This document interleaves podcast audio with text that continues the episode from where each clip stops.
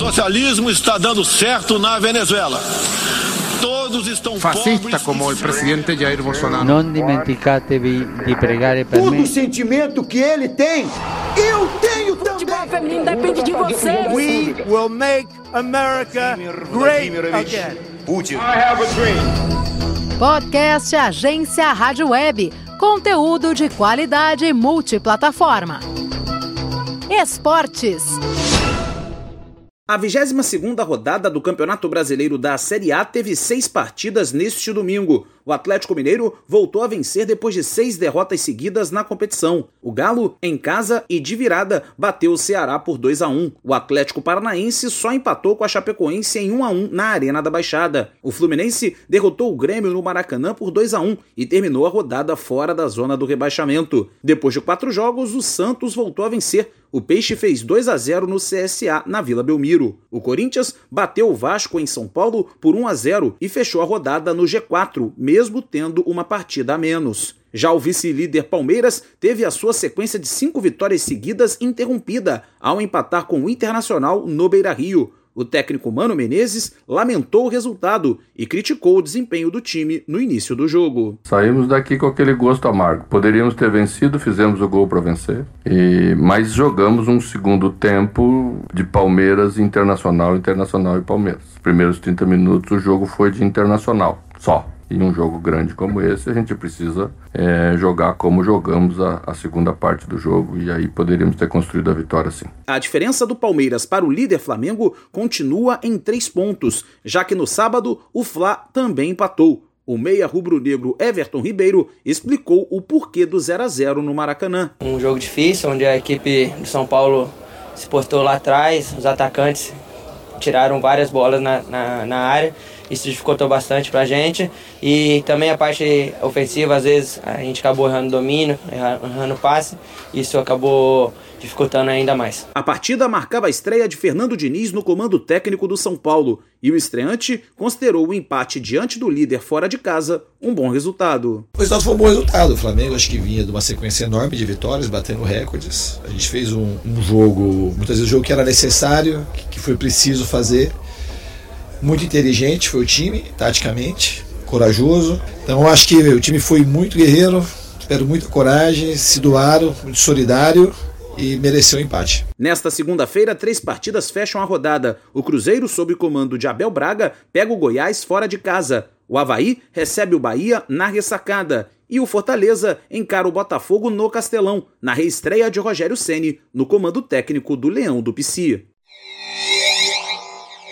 Rogério Ceni está de volta ao Fortaleza. O treinador retornou ao Leão do Pici menos de dois meses depois de ter saído para treinar o Cruzeiro, onde foi demitido na última quinta-feira. A diretoria do tricolor cearense quis aproveitar o fato do treinador ter montado o atual elenco na hora de procurar o substituto para Zé Ricardo, que deixou o clube após a derrota contra o Atlético Paranaense. O presidente Marcelo Paes explica as razões que fizeram Ceni ser a prioridade do clube. Sempre a primeira opção foi o Rogério. Por que o Rogério? Porque ele conhece esse time, ele formou esse time, o time tem a cara dele, as características dele. E qualquer outro treinador que viesse teria que se adaptar ao clube, à cidade, ao formato, aos atletas.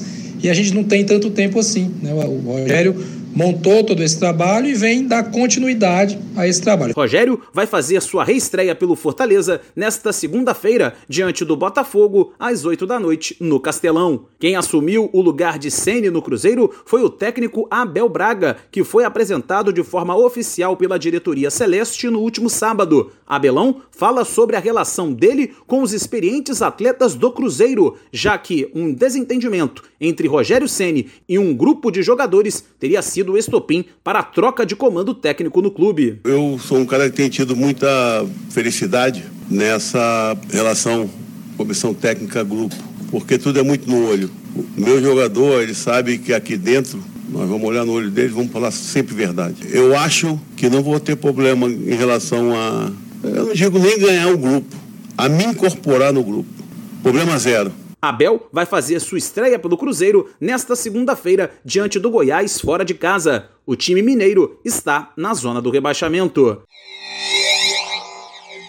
A Ferroviária é a campeã do Campeonato Brasileiro Feminino A1. O time de Araraquara bateu o Corinthians por 4 a 2 nos pênaltis, após empate em 0 a 0 no tempo regulamentar. Para a técnica da Ferroviária, Tatiele Silveira, a emoção foi muito grande e ela revelou que a ficha ainda está caindo. A sensação de dever cumprido, eu diria, ainda está caindo a ficha, na verdade. Estou meio flutuando aqui, mas espero comemorar muito aí com, a, com o pessoal da torcida. A torcida da cidade está nos, tá nos, tá nos esperando e é isso que a gente espera. Com uma campanha de superação e um ótimo aproveitamento nos pênaltis, já que além do título, as classificações nas quartas de final e na semifinal também foram nas penalidades, o elenco escolheu a palavra resiliência para mostrar a força do título, como ressalta a atacante Aline. Desde o primeiro dia a gente que a gente fala que foi superação atrás de superação, a gente usa a palavra resiliência para para coroar esse grupo, porque realmente a gente teve altos e baixos e a gente se manteve ali com o mesmo foco, com o mesmo objetivo de chegar a essa final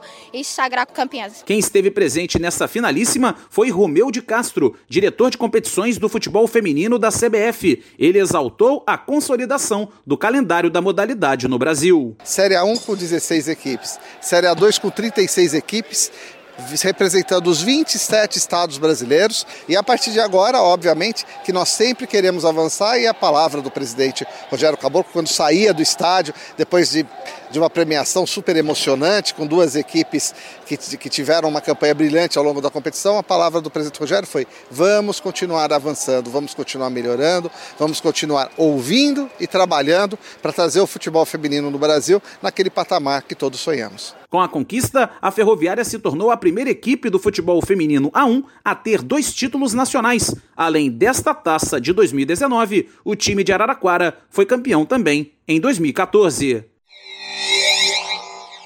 Jogando em casa, o Náutico saiu na frente na decisão da Série C do Campeonato Brasileiro e fez 3 a 1 no Sampaio Correia, Agora, os pernambucanos podem até perder por um gol de diferença na partida de volta, que mesmo assim ficam com o título. Já os maranhenses, para levantar a taça no tempo normal, precisam fazer três gols de saldo. Se a vitória do Sampaio Correia for por dois gols de diferença, o campeão vai ser conhecido nos pênaltis. Jonathan, autor do terceiro gol do Timbu, fala sobre a estratégia que o Náutico tem que ter em São Luís para voltar para casa com o caneco. A estratégia é a que nós fazemos dentro de casa, é marcar forte, é ter inteligência para jogar. A bola não pode queimar no nosso pé, botar a bola no chão, jogar. Dentro de casa e fora de casa, o Gilmar cobra isso de, da nossa equipe. É, performance, jogar do mesmo jeito. Então é ir lá, fazer um jogo concentrado, um jogo focado para poder coroar nosso trabalho com o título. Já João Brigatti, técnico do Sampaio Correia, reconhece que a desvantagem é muito grande, mas acredita na força do elenco para reverter. É uma missão muito difícil, mas esse grupo aí, grupo de guerreiros, já se superou ao longo do campeonato todo e eu tenho certeza que nós vamos conversar muito ao longo da semana e você pode ter certeza que está em aberto. É uma dificuldade muito grande, temos que fazer dois gols, não podemos tomar nenhum Precisamos de uma equipe mais equilibrada, principalmente no meio de campo e no setor defensivo, para que a gente possa, primeiro, buscar 1 a 0 né? Para depois a gente buscar o placar. Eu acho que assim, a gente não tomar contra-ataque, não ter erros em demasia para que o Náutico não consiga fazer nenhum gol e a gente consegue reverter esse placar. As duas equipes voltam a se enfrentar no próximo domingo, às quatro da tarde, no estádio Castelão, em São Luís do Maranhão. Rádio e futebol, duas paixões em conexão. Uma parceria da CBF e da agência Rádio Web, com informações da Série C do Campeonato Brasileiro, Cadu Macri. Estas e outras notícias da agência Rádio Web você confere nos principais agregadores de podcasts.